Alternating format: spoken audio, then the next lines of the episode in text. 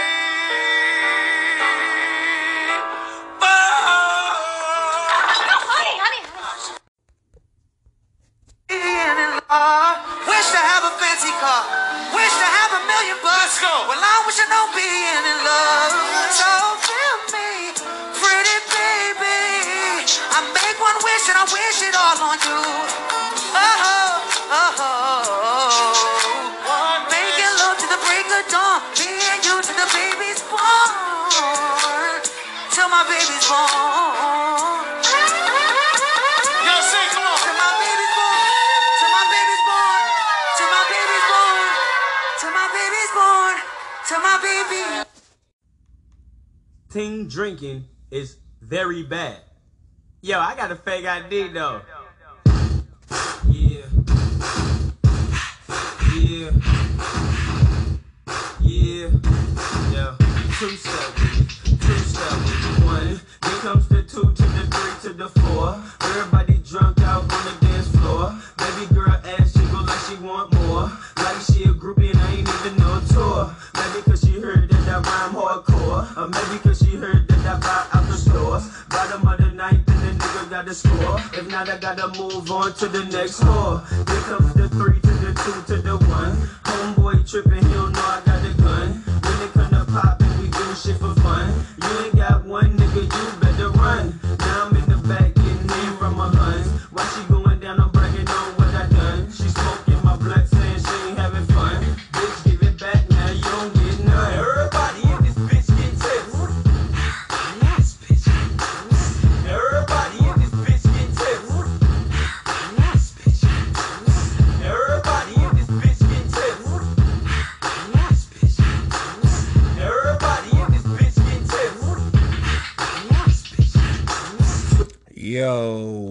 fuck is the deal? I'm back once again. I had to double up on this shit, you know what I'm saying? I had to bring it back. You wanna know why? Well, guess what? Um, you know I had to talk about that goddamn Verzuz. Oh my god. Oh man. Too much lean.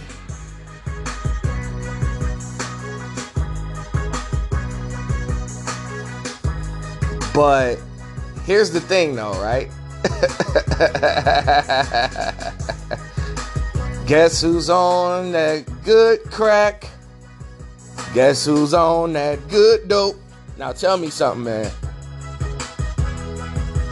Was you thinking the same thing that I was thinking? Why this nigga Sammie looked like he did a three to nine? Pleasure P, that nigga lost weight, but he got like three inches shorter than he already is. So that nigga went from like five five to five one. Bobby Valentino, man. I mean, he still got a little bit left in that voice.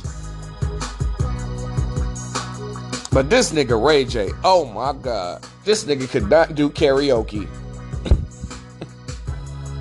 Yo, this nigga, there's no wonder why Ray J be using so much fucking auto tune.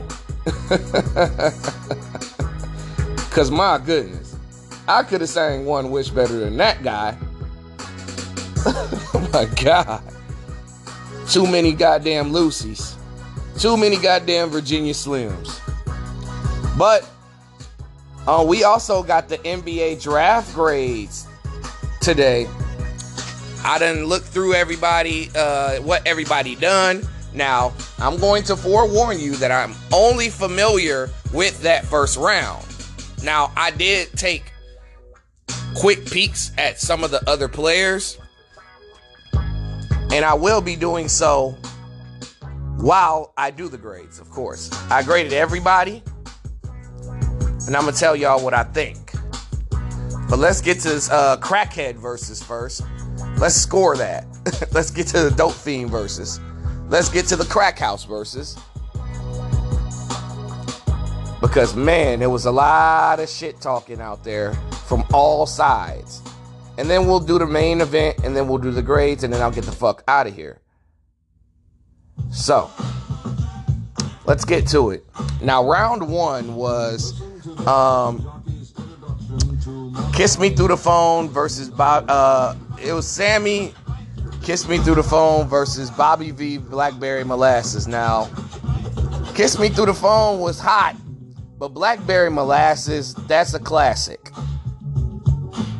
Sammie was talking all that. They, they was talking all that shit. Nobody, nobody listen to all that shit, shit, nigga. Y'all, y'all listen to that goddamn song. Stop lying. Without that song, y'all niggas don't exist. So I gotta go with Blackberry Molasses. So it was a tag team, basically. It was Sammie and Pleasure P versus um, Ray J and Bobby V. See, I'm sounding like Ray J and Bobby V already. I literally just woke up, so don't mind the voice.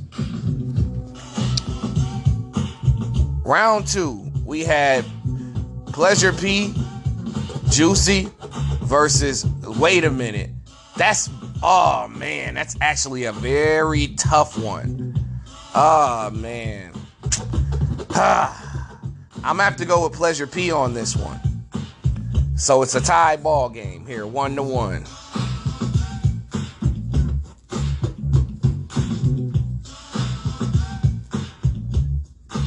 Now, round three Sammie featuring Sean Paul, You Should Be My Girl, versus Bobby V and Yung Joc B. Now, this is actually a pretty decent matchup. I'm not going to hold you. You remember when Sammie tried to come back in, in like 06 with that song? man, but I got to go with the homie Bobby Valentino, man. Beep was crazy when it came out even though it's kind of corny in 2022, but um, it was interest, interesting. Round four, we had Pleasure P, boyfriend number two, versus New Boyz and Ray J, Tie Me Down. Now, this is actually another great matchup of songs, but I gotta go with boyfriend number two over Tie Me Down. Despite Tie Me Down being a banger. And they brought out one of the New Boyz to help Ray J because Ray J was all over the place, damn baby. I don't know what the fuck was going on with him. Now, round five, it was Sammie uh, Hardball versus Bobby V. Tell Me. You already know I gotta go with Bobby V. Like, Bobby V was dog walking Sammie. I ain't gonna hold y'all when they went versus each other.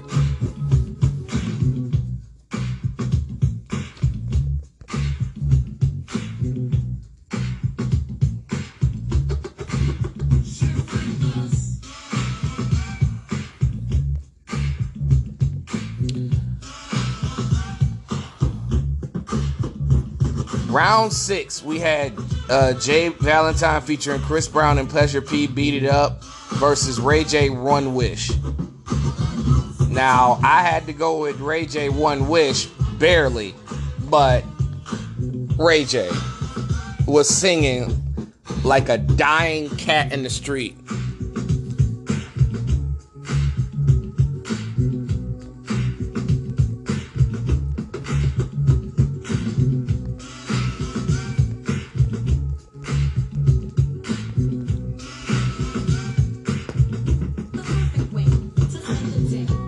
Now, round seven, we had Sammie Come With Me versus Bobby V pimping all over the world. I'm gonna have to go with Sammie on this one. That's actually Sammie's best song by far. But the crazy part is, Sammie don't look like Sammie anymore, man. This nigga need to uh, go back to the fade because these dreads right here, it's giving abusive husband vibes. I ain't gonna hold y'all niggas.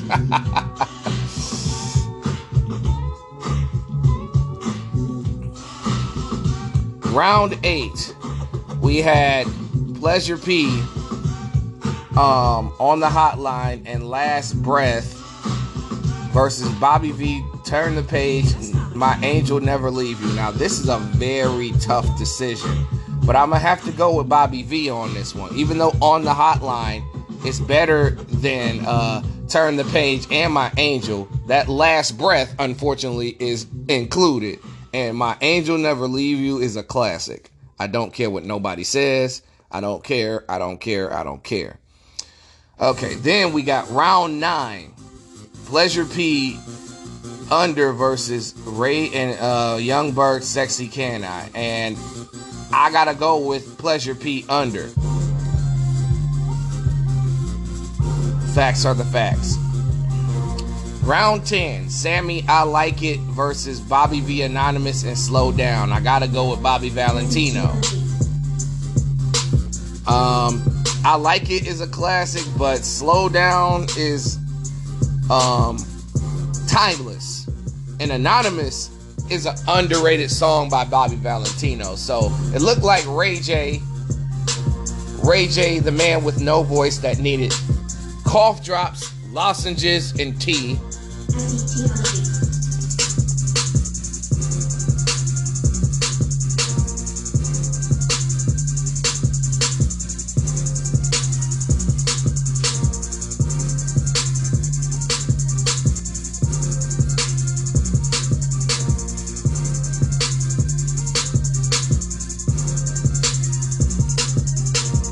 But um we realizing that the artists that had hits in the mid 2000s, they did not take care of their voices. Maybe they didn't rehearse that night.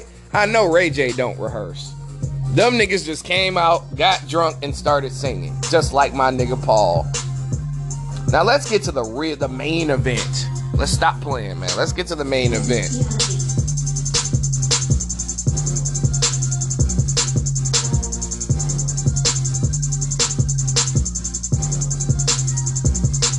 If I can find the goddamn main event. Okay, there it is. Man, we did all that waiting. First of all, dog, we waited two and a half hours for these niggas to come out. And then I realized that these guys were in California. So when those those drunk ass niggas, the Temptations reunion ass niggas was out there, you know, them four niggas, the Temptations uh, reunion. We know we know Ray J is Paul Williams. We know that uh, that Sammie is uh, the first nigga that was in the group, uh, Al Bryant. Then we know that uh, that Sammie was David Ruffin. and we knew that Pleasure P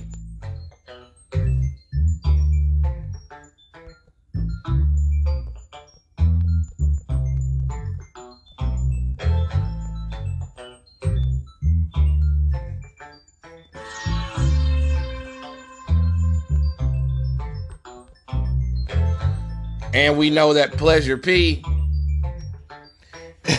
he's Dennis Edwards. but let's get to the fucking Omarion and Mario Verzuz. All right, round one, we got Touch versus Just a Friend.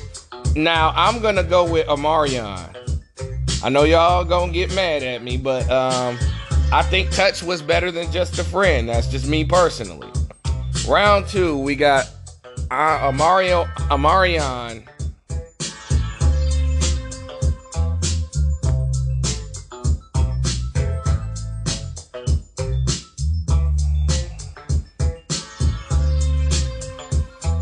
Entourage versus Mario. Come on. I got Omarion Entourage. Man, I don't know what Mario was thinking coming with these album cuts.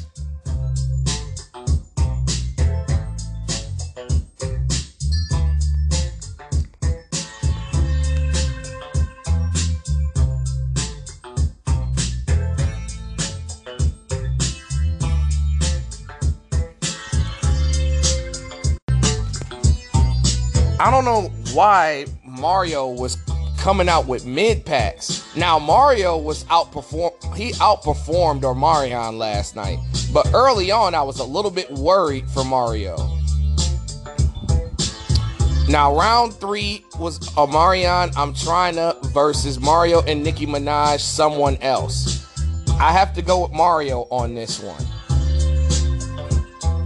Mario's song sounded better than uh Omarion's, and I wasn't aware of either song. Round four, Omarion featuring Wale, um, MIA versus Mario Mars. This was a very tough one. But I'm gonna have to go with Mario on this one. Mario's song was just way better than MIA. Oh, actually, knows Omarion featuring Wale Mutual. I forgot they got more than one song together since they were both signed to uh, Maybach Music Group.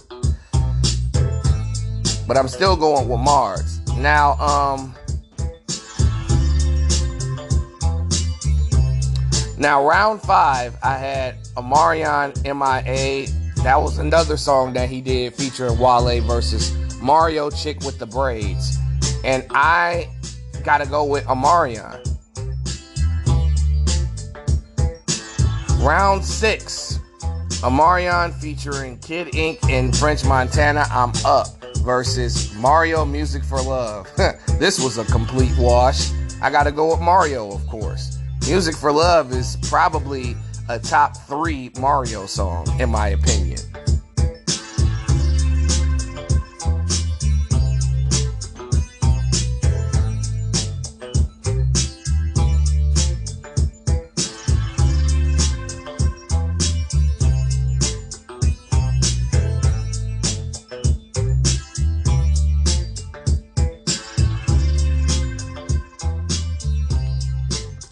Round seven. This was actually a tough round and a tough choice to make. But um I had Drake featuring Omarion Bria's interlude versus Mario Braid My Hair. And I gotta go with Mario on this one. Braid My Hair. Even though that was a very tough one. Round eight, Omarion featuring T Pain, Can You Hear Me? versus Mario Nike's fresh out the box. And I'm gonna have to go with Mario again. Because this was on Turning Point. That's one of the uh Turning Point's a, a, a classic album to me by Mario. So I gotta go with that.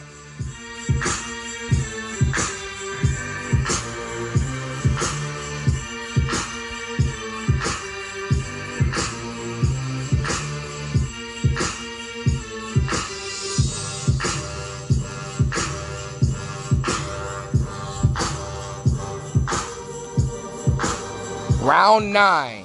Omarion speeding versus Mario goes like that. Um, I'm gonna have to go with speeding by Omarion on this one. Because goes like that wasn't necessarily a good song. Round 10. Now Omarion started to cheat this round. so we had Omarion and Bow Wow Girlfriend versus Mario Never, and you got to go with Girlfriend. So now it's tied five to five.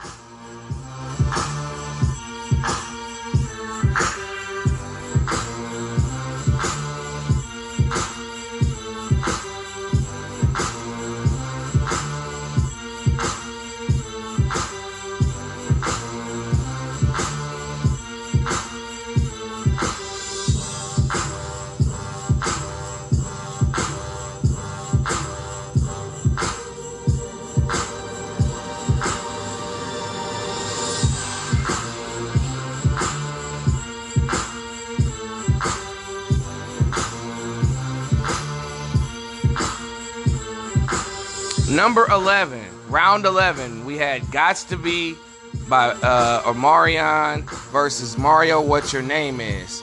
And I gotta go with Omarion on this one. This nigga started to use his B2K card. Number round 12, Summer Walker featuring Omarion screwing versus Mario thinking about you. Now, I don't know if y'all know, but I really hated Screwing on fucking Summer Walker's album. That was the worst song on that fucking album, in my opinion. So I have to go with Mario on this round. Despite Omarion taking the lead and the lead going back and forth between these two.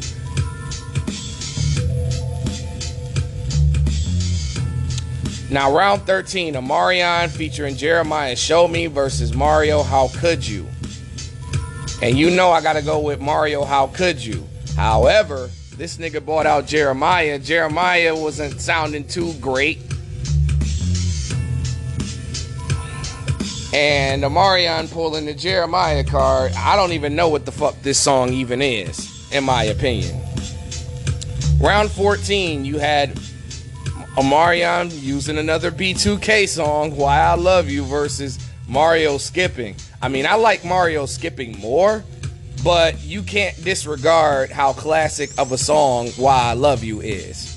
Despite me not being a B2K fan in no way, shape, or form. This is business, never personal. Never personal for me.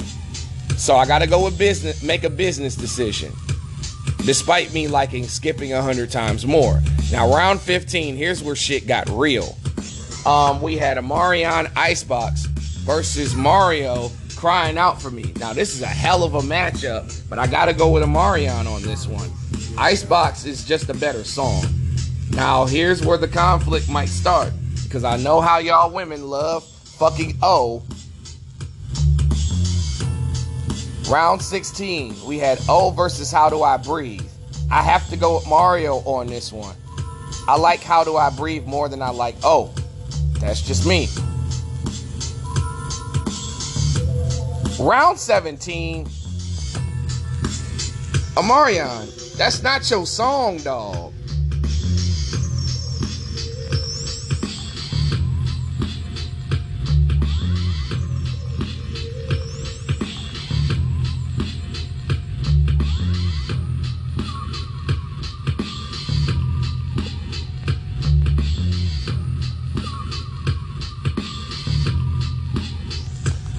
This nigga Omarion bought a dance team out and did the goddamn drop song with Timbaland and Magoo, but Mario sang his own fucking song in round 17. So by default, Mario gets the point because that was stupid.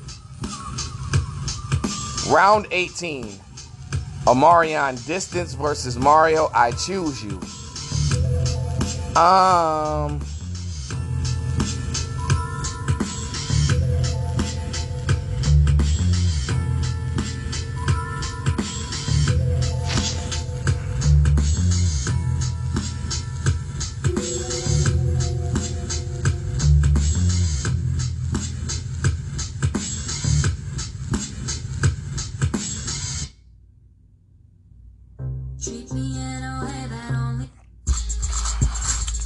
But anyway,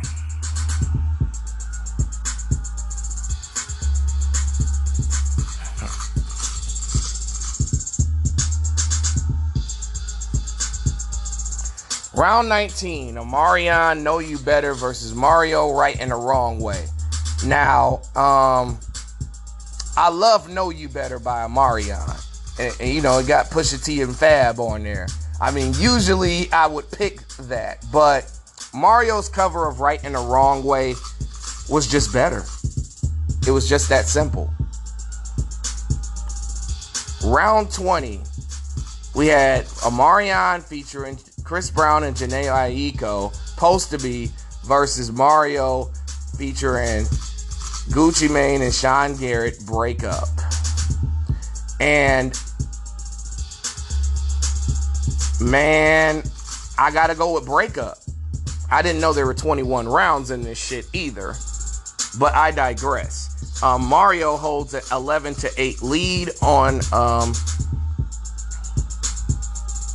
actually a, a, a 12 to 8 lead. My bad.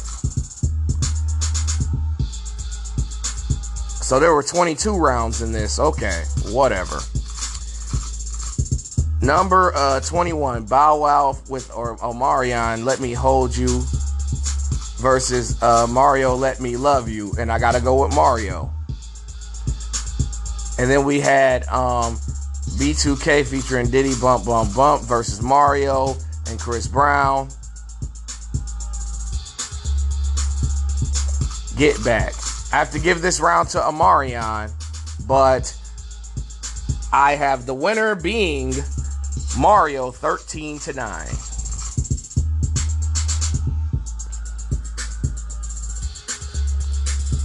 Honestly, Mario outdid Omarion at everything. Even Mario kept up with the dancers when he was dancing, but Mario's just a better singer, got a better discography, just the overall better artist. But let's move on to the NBA draft grades. Now let's go team by team, y'all. You ready? Atlanta drafted AJ Griffin at 16, the small forward from Duke. Um, great three point shooter, just getting his athletic bounce back. Uh, Atlanta actually got a steal because AJ Griffin was really a top 10 pick. And one of the better prospects coming out of the draft. But however, drafting Tyrese Martin at 51, I think they have enough at that guard position you know what I'm saying? In the second round. So I'm gonna give Atlanta a C plus because I felt like they should have drafted Tari Eason, in my opinion. He would have been a better fit. But seeing as they got uh, Jalen Johnson already, I understand where Atlanta's coming from. But I feel like Tari Eason would have added more of a defensive element to go alongside DeAndre Hunter. And those two guys could have made a formidable defensive duo. AJ Griffin is not necessarily known for perimeter defense. So we'll see if he can make those improvements, and Atlanta could probably possibly prove my C plus grade wrong. Boston drafted J.D. Davison at 53. Now this guy got a lot of hype going into the draft from Auburn. He's still relatively young, I mean, you have Payton Pritchard there, who possibly could maybe be the starting point guard next year for them. But JD Davison is more like a true point guard. This was the point guard that Boston, I felt like, needed.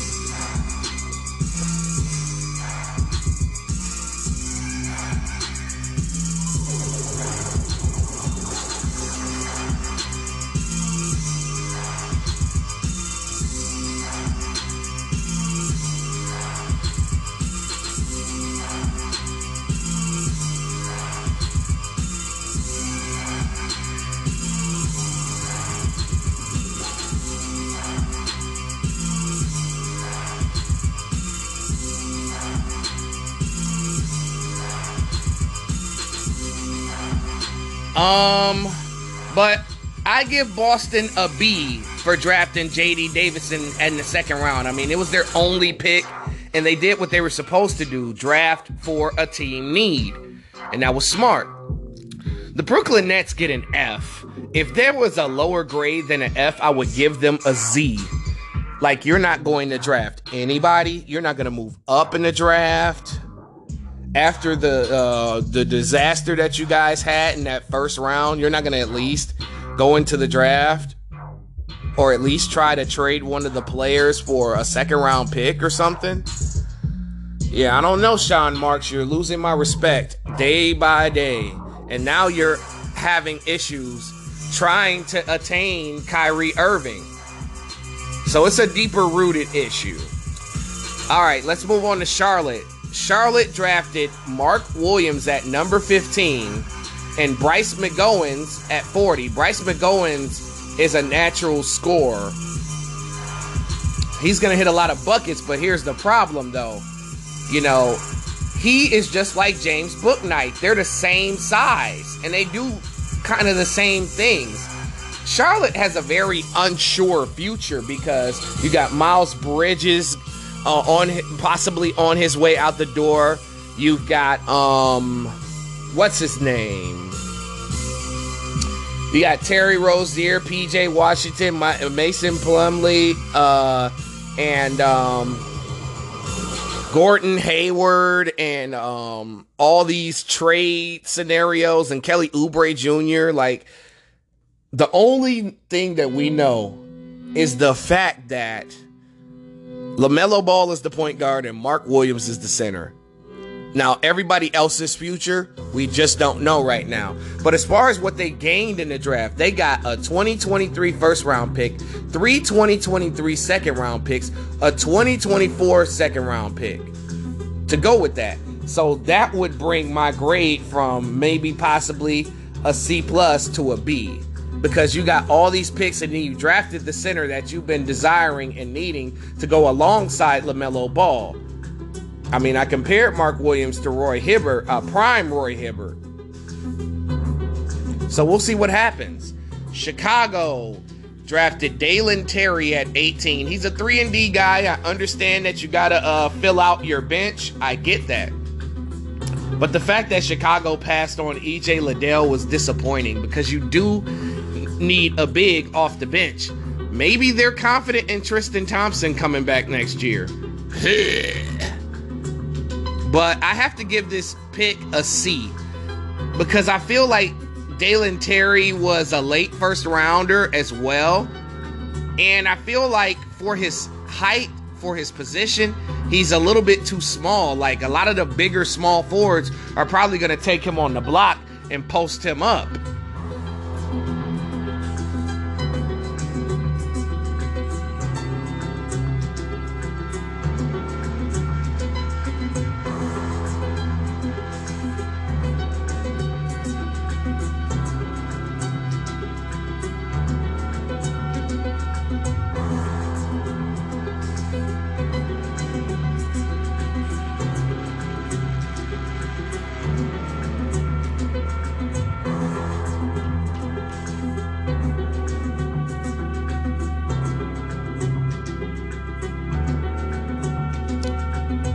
I give Dalen Terry a, uh, a C. Cleveland, um, they drafted Ochai Agbaji at number 14, Khalifa Diop at number 39, Isaiah Mobley at number 49, and Luke Travers at 56. Now, Luke Travers is going to possibly be a draft and stash player. That's what it's looking like to me because there's really no information on this guy. So I definitely feel like he's not going to be on the roster this year. If he is, he'd probably be a summer league walk on and possibly might not even end up in Cleveland. Now, Isaiah Mobley is the brother of Evan Mobley. I, I had no idea that Evan Mobley had a brother trying to get to the league. That's crazy. And they're both like and, and they're both like 6'9, 6'10. Well, Evan Mobley's seven feet tall. And Isaiah Mobley is 6'9, 6'10. So we got another four here to go alongside uh, Evan Mobley. But we don't know if he's to make the team. Now, Khalifa Diop overseas was a beast, from what I hear from the streets. Um, he's a center, shot blocker, okay rebounder, could improve with that. Needs to add some more weight to him, but he's fine. But Ochai Agbaji is a great pickup, and you want to know why? Because I predicted that Cleveland would draft him at 14 perfectly. So for these picks, I'm gonna have to give the Cleveland Cavaliers a B minus.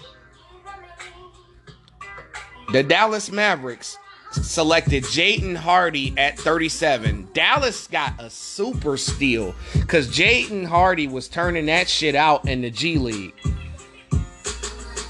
Dallas gets a guy that can be relied on to score and score only. But here's my issue with this. Now, yes, Dallas got a steal in Jaden Hardy.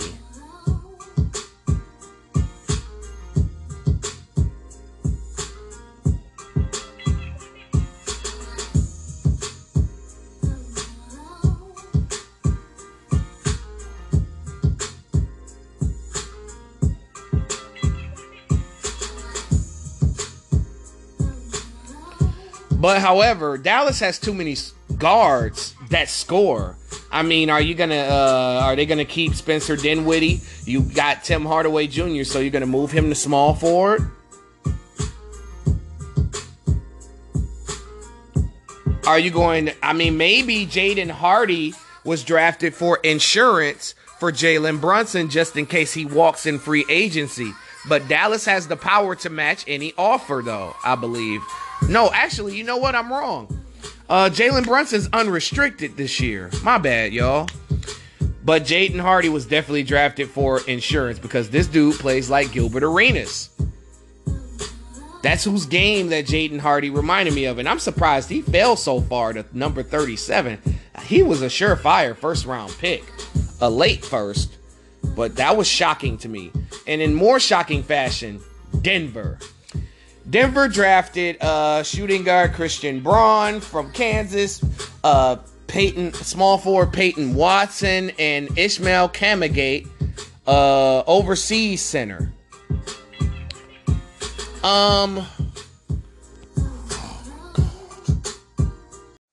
Yeah, but Denver ended up getting Christian Braun, who I feel like is an ultimate competitor. He's a 3 and D guy. He's got some sneaky athleticism and he talks a lot of shit. And Denver got a guy who I felt like was a late first round pick, but he played for the national championship team in, in Kansas. They also ended up getting Peyton Watson, who was a, a forward, not the best jump shooter in the world, but very athletic, definitely has interior defense and could stay in front of people. They also drafted Ismail Kamagate from Paris. I know I'm probably butchering this man's name, but he's a 6'11 youngin who is a shot blocker, who can rebound pretty good. Just got to work on that offense. Didn't get to see too much of him, but that's what I, from what I read. For this, I give Denver a B plus because Christian Braun is going to help if just in case Jamal Murray and Michael Porter Jr. don't recover from their injuries, Braun is going to get, he could start alongside Murray, Porter Jr., Joker, and Aaron Gordon. But we'll see. I give Denver a B plus. Now Detroit. Detroit had the best draft to me. To me. I think we did everything that we possibly could to um, you know, get good draft picks because Jaden they drafted Jaden Ivey at number five as I expected them to. Jaden Ivey is happy to be here. You know, a lot, you know, his family, you know, his mama played for the Shock, his grandfather played for the Detroit Lions. So it's like he's back home, even though he wasn't originally from here. But Ivey's got Detroit roots.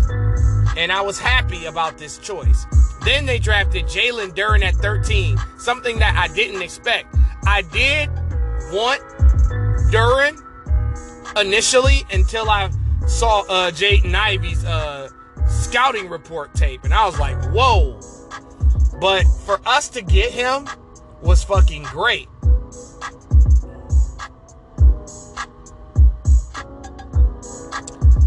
Now, um, we also acquired uh, now Jalen Duren. My player comparison was uh, Dwight Howard, and Jaden Ivey's was of course Ja Morant.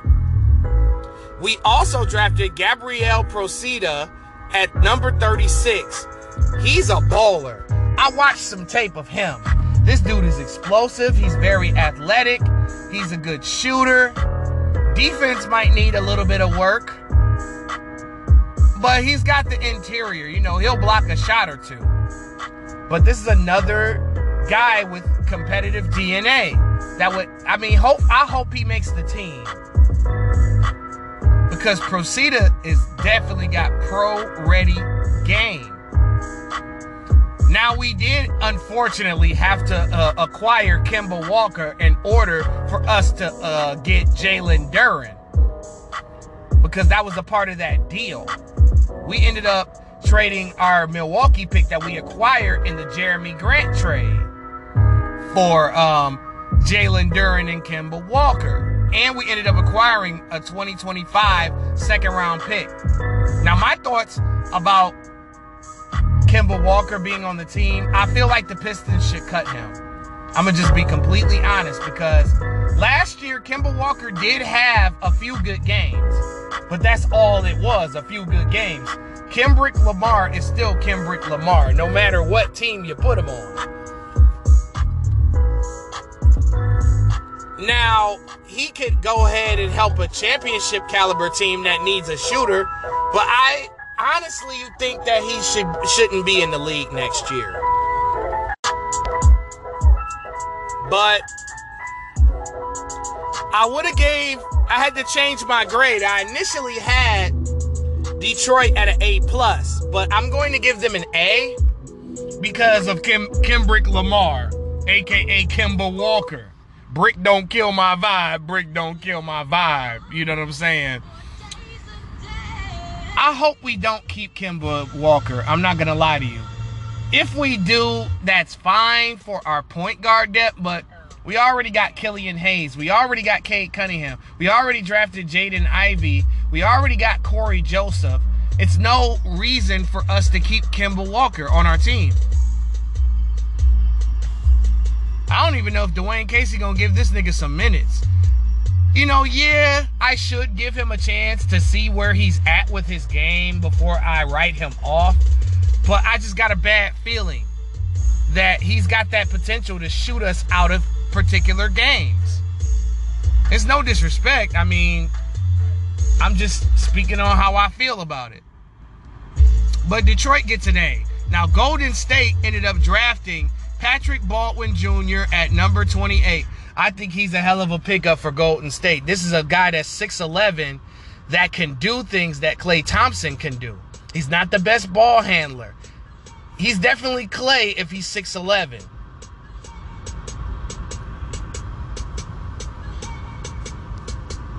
My player comparison was Andrea Bargnani. And may and it's some it's some uh it's some uh Danilo Gallinari in this kid's game as well. But Golden State got them a keeper on this one. They got them a backup power forward. Patrick Baldwin 6'11.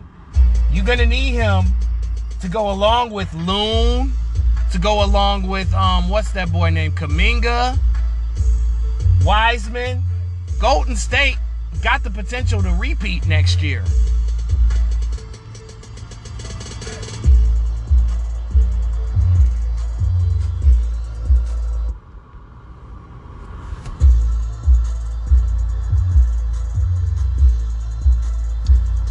They also uh, drafted what's his name, uh, Ryan Rollins at 44.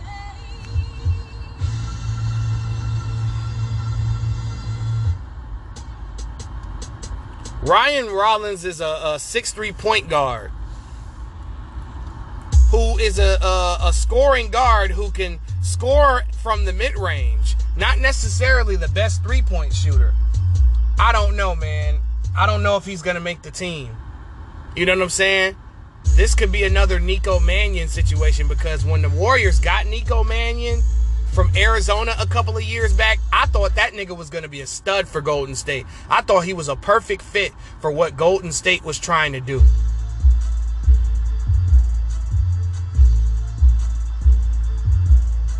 And then he ended up being in the G League. And I think he still plays for Golden State's G League team. But hopefully Ryan Rollins can make the team. So with that being in mind, I give the Golden State Warriors a B minus. The Houston Rockets, man, they made some good draft picks. Houston's going to be a whole lot better next year. They ended up drafting Jabari Smith at number three, who with whom I called a poor man's Kevin Durant. And he's got that potential. And then Houston, I mean, Jabari Smith was the obvious choice. I mean, they ain't got no uh, prominent forwards over there in Houston. So this is an obvious. You know, you got Jalen Green, you got Kevin Porter Jr., you got Alperen Sengun. But they also drafted Tari Eason, who is a decent three-point shooter, not the best, but I did compare him to Kenyon Martin from an energy standpoint, from an athleticism standpoint, and he's a, a and he's a pretty good passer. He was a sixth man on LSU.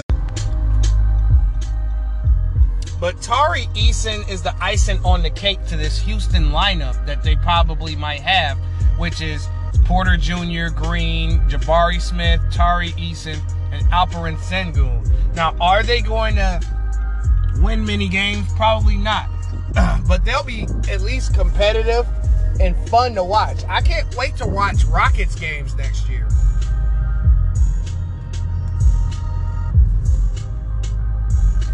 It's gonna be fucking great to watch these kids play together. Um, I'm gonna give the Houston Rockets an A minus. Now, Indiana. Now talk about a team with no direction whatsoever. Now, yes, Indiana went with the best available, which is always good. You can never knock a motherfucker for going with what's the best for their team. However, I don't even think Indiana know what the fuck is going on or what the fuck they're gonna even do. Because Malcolm Brogdon, it's a possibility that he might leave. It's a possibility that Miles Turner might leave. It's a possibility that they might be trying to try trying to find trade suitors for Buddy Hield.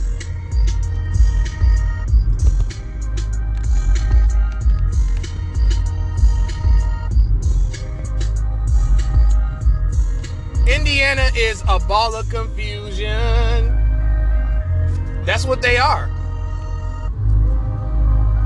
You know, you thought you had something with Sabonis, but the identity of the team is like confusion. But they did draft Benedict Mathurin at six. He's a high volume scorer. He can shoot from anywhere on the court.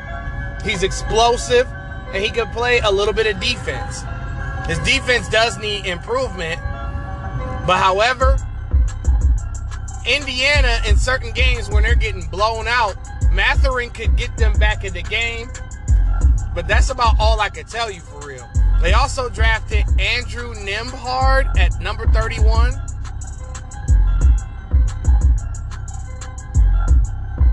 I mean, honestly, it really don't matter. I mean, he's 6'4. He came from Gonzaga. He's got pretty good outside. He's a very competitive player. From what the scouting report says. A very solid player. I mean, honestly, he will definitely make the team. I'll give I'll give you that. Because shit, what does Indiana got to lose? All right, then they drafted Kendall Brown at number 48.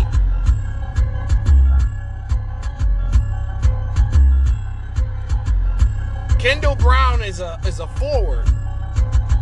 who can play the three or the four. And he has a, a great leaping ability.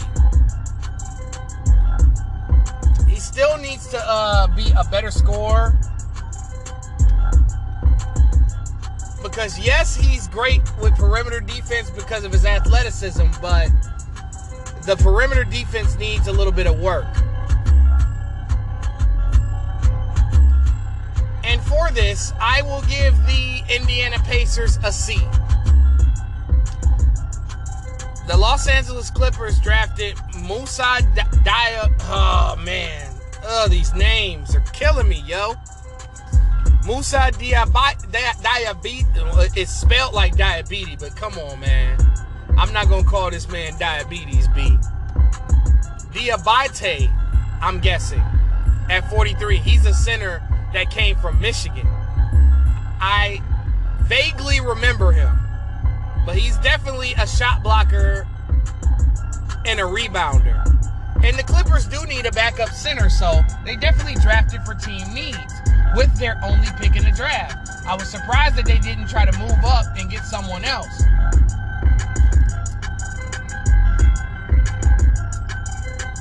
But for that, I give them a B minus.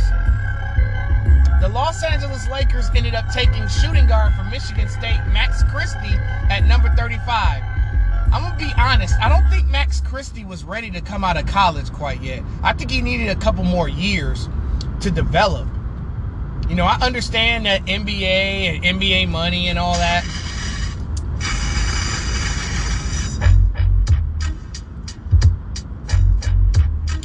But I'm pretty sure he might make the team. Due to the fact that the Lakers are going to need everything that they can because of the luxury tax and cap space. Because the Lakers are still trying to acquire all star teams, knowing that they tried the same thing last year and failed miserably. So, yes, Max Christie is a decent pickup. I'm not mad at it. But I'm gonna give the Lake the Los Angeles Fakers a C plus. Memphis Grizzlies drafted. Well, they traded for a lot of these guys, but that's what they got. Jake LaRavia. They drafted Jake LaRavia at number 19, which I thought Memphis was gonna do anyway. But they ended up getting him earlier than expected because I thought Jake LaRavia was going to be a late first round.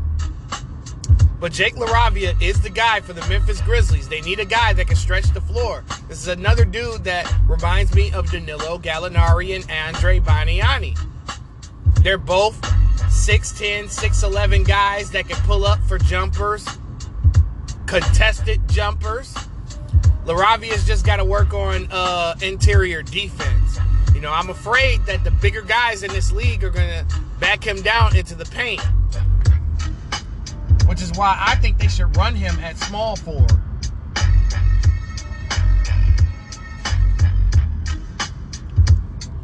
They also drafted David Roddy at number 23.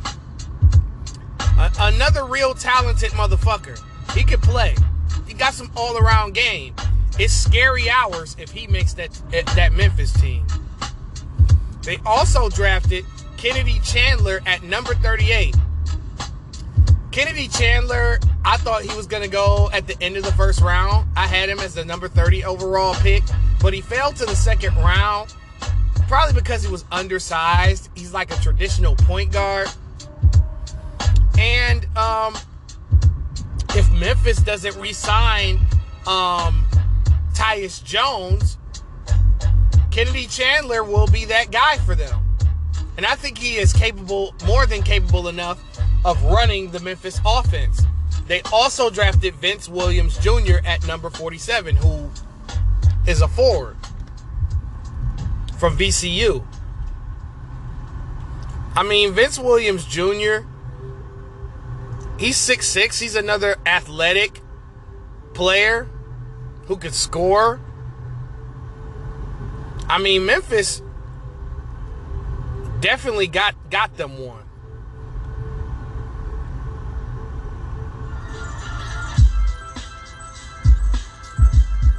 Like his senior year, he improved his three point shooting and will prove to be a solid backup. So I don't know, man. I hope all these guys can make the team.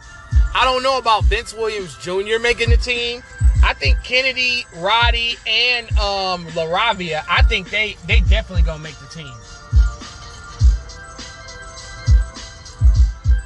In all of those mini trades that they did, they acquired Danny Green, which is a veteran player that's bounced around the league for years. I think he's a two-time NBA champion. He's got that championship pedigree, and he's a three and D guy. Although his defense hasn't necessarily like been the same as it once was, it still doesn't take away from how crazy a pickup that is for Memphis. So all in all, I'm gonna give Memphis a B. Um.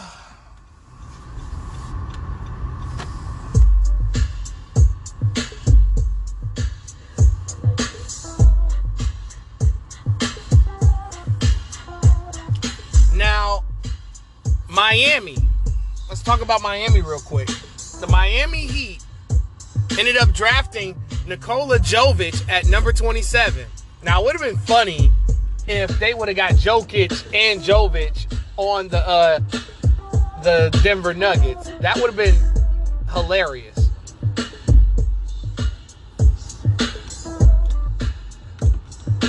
But it didn't happen as Miami picked up Jovic at number 27. This is another guy. There's a lot of these Danilo Gallinari's in this draft and Andrea Bargnani's. Now his defense has to improve uh, on the interior. He's got good perimeter defense from the footage that I've seen. He can stay in front of people and he can score.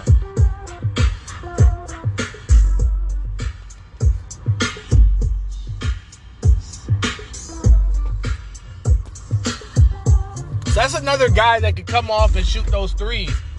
And he could possibly be a replacement to Duncan Robinson. Not gonna lie. He can play like a guard because, you know, he can pass really, really good for a power forward. So I'm gonna give Miami a B minus.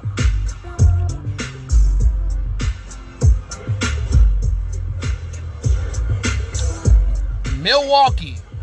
Milwaukee drafted MarJon Beauchamp at number 24. Um, MarJon Beauchamp is a guy that is athletic, that is one of those, another one of those Gerald Green, Jamario Moon, Desmond Mason prototype small forwards. Now, what he needs to work on is his jump shot. His interior defense is there. It's just the perimeter defense needs a little bit more work. But that's all in all a, sol- a solid pickup for them. Milwaukee also ended up drafting Guy Santos at number 55.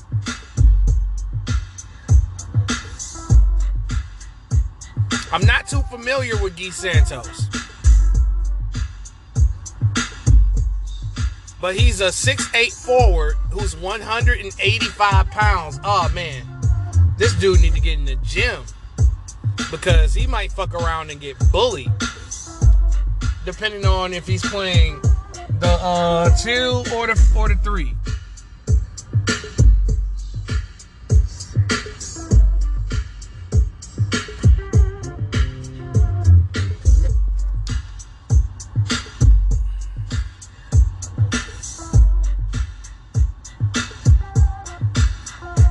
And then at number 58, they, they drafted Hugo Besson,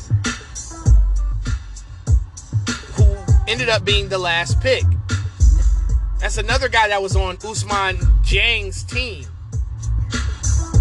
And he's a perimeter shooter and a confident shot maker.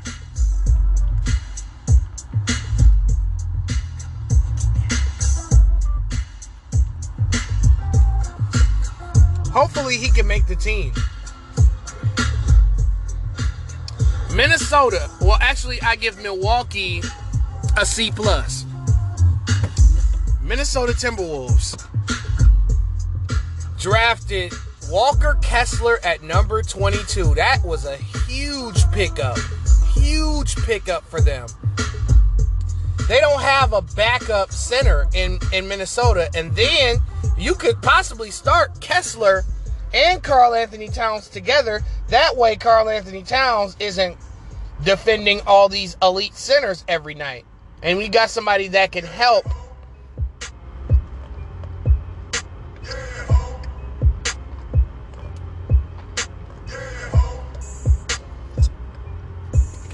So, Walker Kessler, major pickup. They also picked up Wendell Moore Jr. at number 26. Wendell Moore is a is a decent small forward, man. He would definitely fit into Minnesota's rotation. What killed them in the playoffs last year is l- lack of bench play.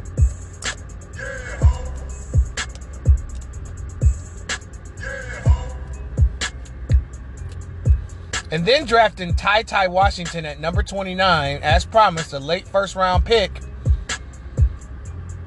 Ty Ty Washington Jr. got great point guard skills. He reminds me of Tyrese Maxey with a crazy mid range jumper. He's a really good player. I got to give Minnesota a B for that. New Orleans. New Orleans cleaned up at the draft last night.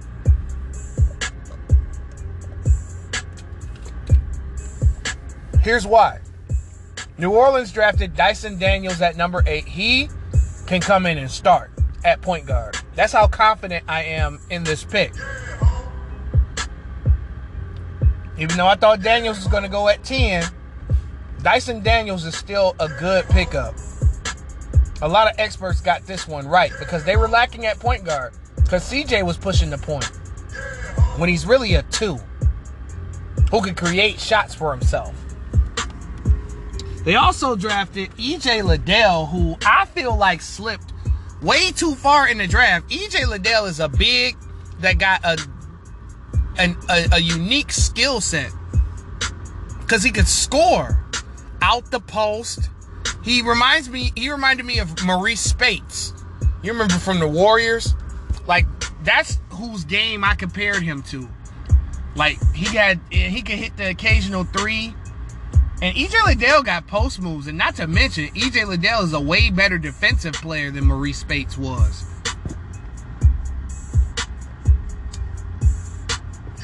New Orleans got them a major steal at number 41. That's crazy that Liddell failed that far. They also drafted Karlo Matkovic at number 52.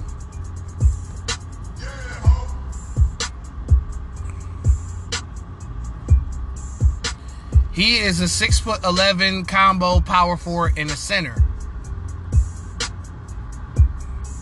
So he has some major upside, but I wouldn't be surprised if he was in the G League or he went back to his country. Because it's kind of crowded at that forward center spot in New Orleans right now.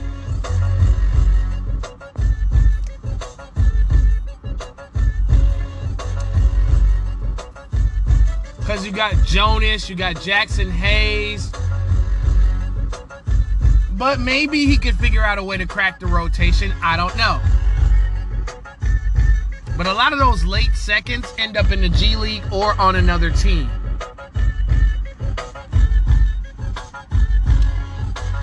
I hope I'm underestimating that kid. I really am. But New Orleans gets a B plus for that. The New York Knicks. Now, Ja Morant and Desmond Bane ended up getting into a shouting match about Trevor Keels because Kendrick Perkins compared him to Desmond Bane. And it was a little bit of uh, back and forth. You can look it up yourself. I don't have enough time to talk about what happened.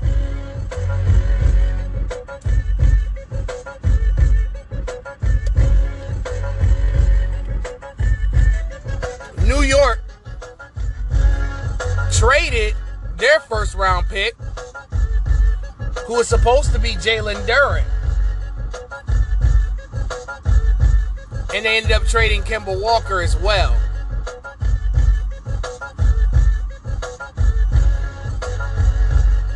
Trevor Keels came from Duke. He's a strong guard who was a secondary ball handler and was a big X factor on the Blue Devils during their Final Four run. So I don't see why Desmond Bane is tripping. I think the Knicks got a pretty decent player. He could possibly be the starting point guard for the Knicks. Because they for damn sure don't got one.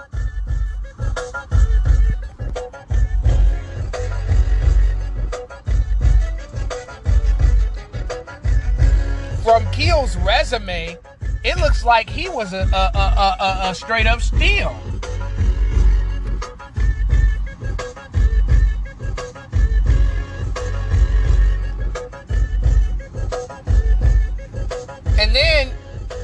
You have to factor in that these guys got three 2023 first round picks in those trades that they did with Detroit and Charlotte. So just for that, I give the Knicks a B minus.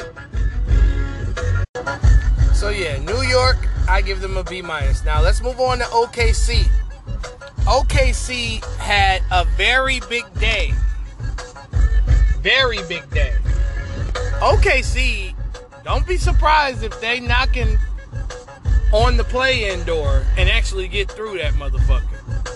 Because if you think that they gave the Lakers problems last year, they definitely gonna give them problems now.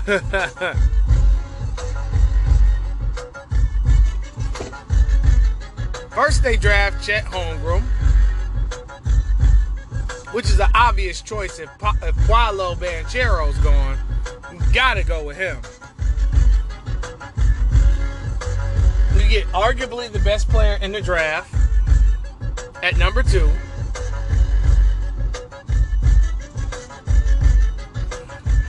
You get Ousmane Dieng. You trade up to get Ousmane Dieng at number 11, which is huge. Because now you got a guy you could insert into the lineup who could probably play power forward or center.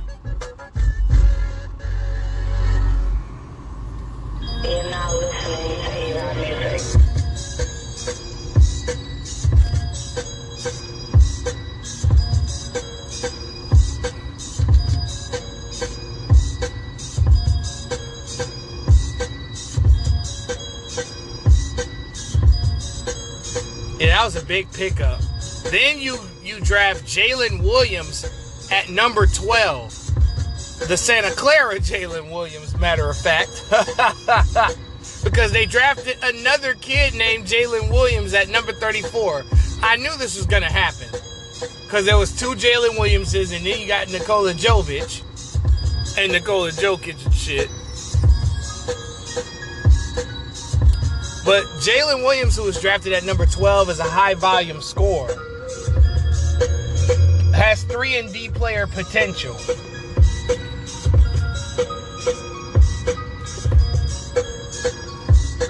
Now, the Jalen Williams at number 34, I'm unfamiliar with. Let's see what position he plays. He comes from Arkansas.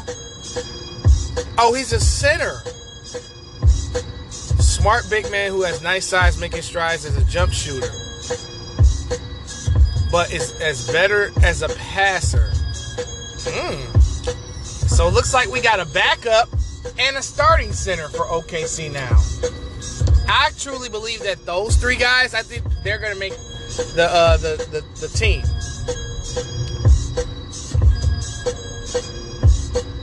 They're definitely gonna make the team. Now you got a lineup that has Josh Giddey, Shai Gilgeous Alexander, Lu Dort, Ousmane Dieng, and Chet Holmgren with Pokusevski coming off the bench. Jay, both Jalen Williams is coming off the bench. You got Tre Mann still. OKC is looking like they're going to improve at least by 10 wins.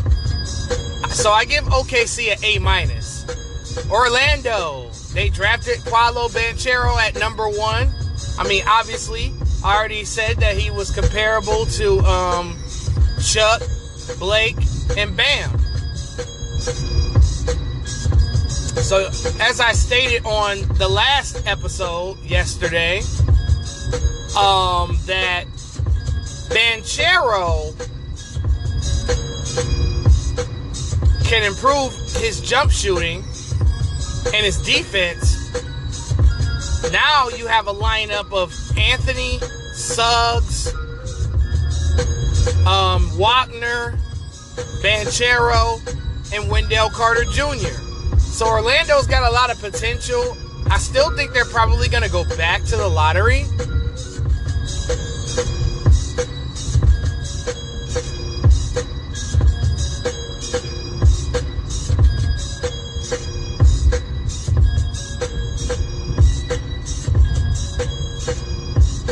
They also drafted Caleb Houstan from Michigan, who is a 6'8 small forward who is a spot up shooter. So, I mean, yes, you need players like this on your team to win games because there could be like a cold streak. And somebody's going to need to shoot you out of that cold streak. And Caleb Houstan is your man. You know, I got, I vaguely remember Caleb Houstan as well. You know, being from Michigan and stuff, you know what I'm saying? You catch a couple of uh, Michigan games. But anything can help Orlando at this point. Orlando's so bad that Ray J singing can help them at this point. So um, I'm going to give Orlando a B plus. Now Philadelphia traded their pick, but they ended up acquiring the Anthony Melton from the Memphis Grizzlies, who was big in a lot of those playoff games. And we already got a, a playoff battle tested player who is a beast on both ends of the court. A 3 and D player who's way better than Shake Milton, than, than Matisse Thybulle, and Danny Green. So for this, I gotta give Philly a B minus. Phoenix Suns get an F. You know why? Because they didn't draft anybody, nor did they even try to get into this draft, which is a very loaded draft full of players with with different skill sets. So I didn't understand why they were trying they didn't get into the hunt, but whatever. Portland Trailblazers drafted Shaedon Sharpe at number seven. He is the international man of mystery. Kid from Canada that was supposed to go to Kentucky, with whom I compared to Gerald Green. He didn't have the handles that Gerald Green had, but he could score like Gerald Green. And he's known for his uh, in game dunking ability. I mean, Portland definitely needs something like that over there because they don't have it. Dame could get a lob threat. Anthony Simons could get a could get a lob threat to go alongside Jerami Grant. And then they ended up drafting Jabari Walker, who is Samaki Walker's son, at number 57. Ain't no telling if he's gonna make that team because Portland is is looking to build their team. Um, he, Walker comes from Colorado. He's the same height as his daddy too. He's 6'9". And he led his conference in rebounding and was fourth in scoring in his conference. So he's a double-double machine. So I guess this pick wasn't bad if Portland decides to keep him. But for that, I give Portland a C plus. Now Sacramento. They ended up drafting um Jeremy oh, oh actually Sacramento ended up drafting Keegan Murray at the number 4 pick. This is exactly what Sacramento needs to go into the front court with uh Domantas Sabonis. It's the perfect match. Perfect chemistry. And all that shit. So their lineup would be Mitchell, Fox, Harrison Barnes, Keegan Murray, and Domantas Sabonis. Now, Sacramento has to sign a bunch of free agents, especially re sign the players who were on the team last year. But I don't see them necessarily making the playoffs, but they'll be better. They'll probably win five more games, especially under new co- head coach uh, Mike Brown.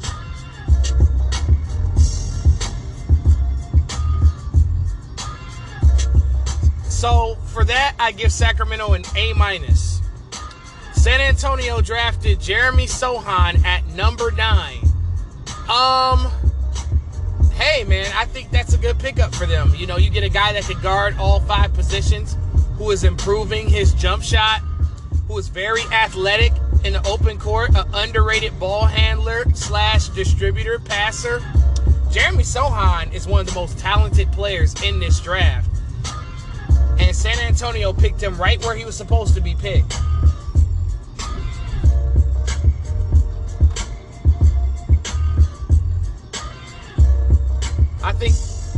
Kid is an incredibly incredibly talented player. Now Blake Wesley at 25, I'm not too sure. I'm not too high on Blake Blake Wesley. He seems like kind of mid. From what I've seen of him, he looked like a second round pick. But maybe Popovich sees something in him that the fans like me don't see.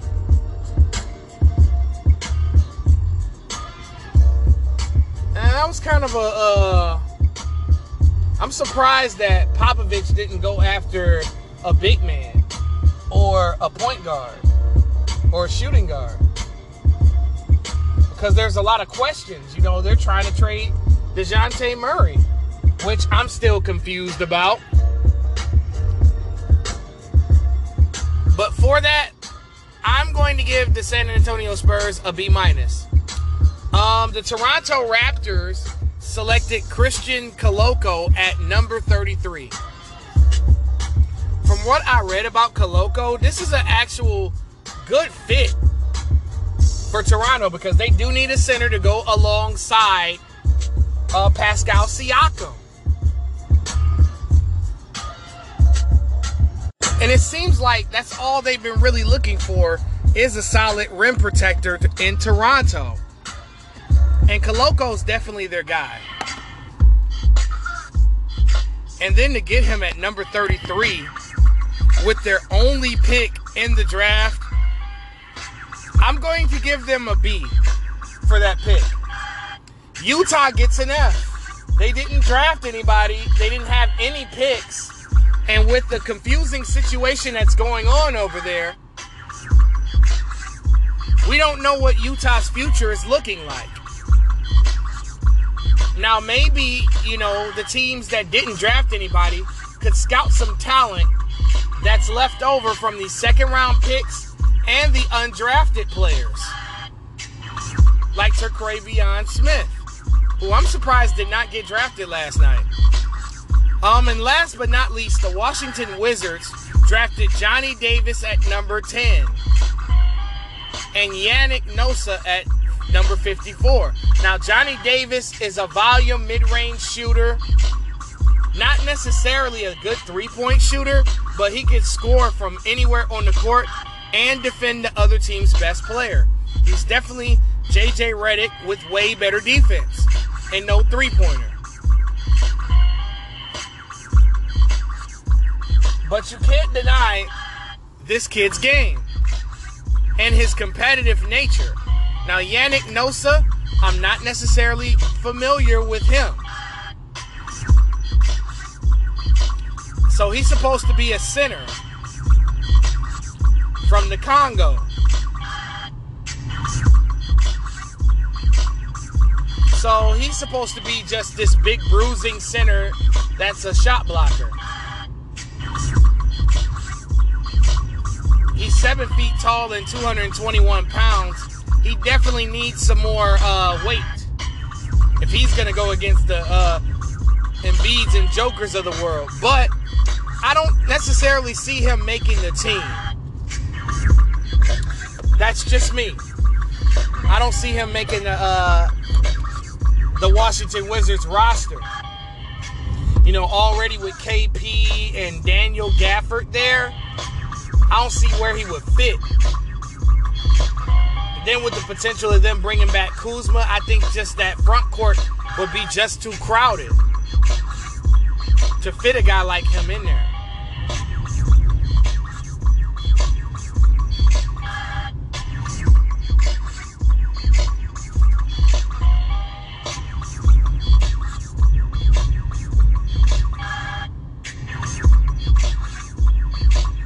But all in all, that's my show. This is the Verzuz and the NBA draft grades. Thank you for listening to King Known Uncensored, and I'm going.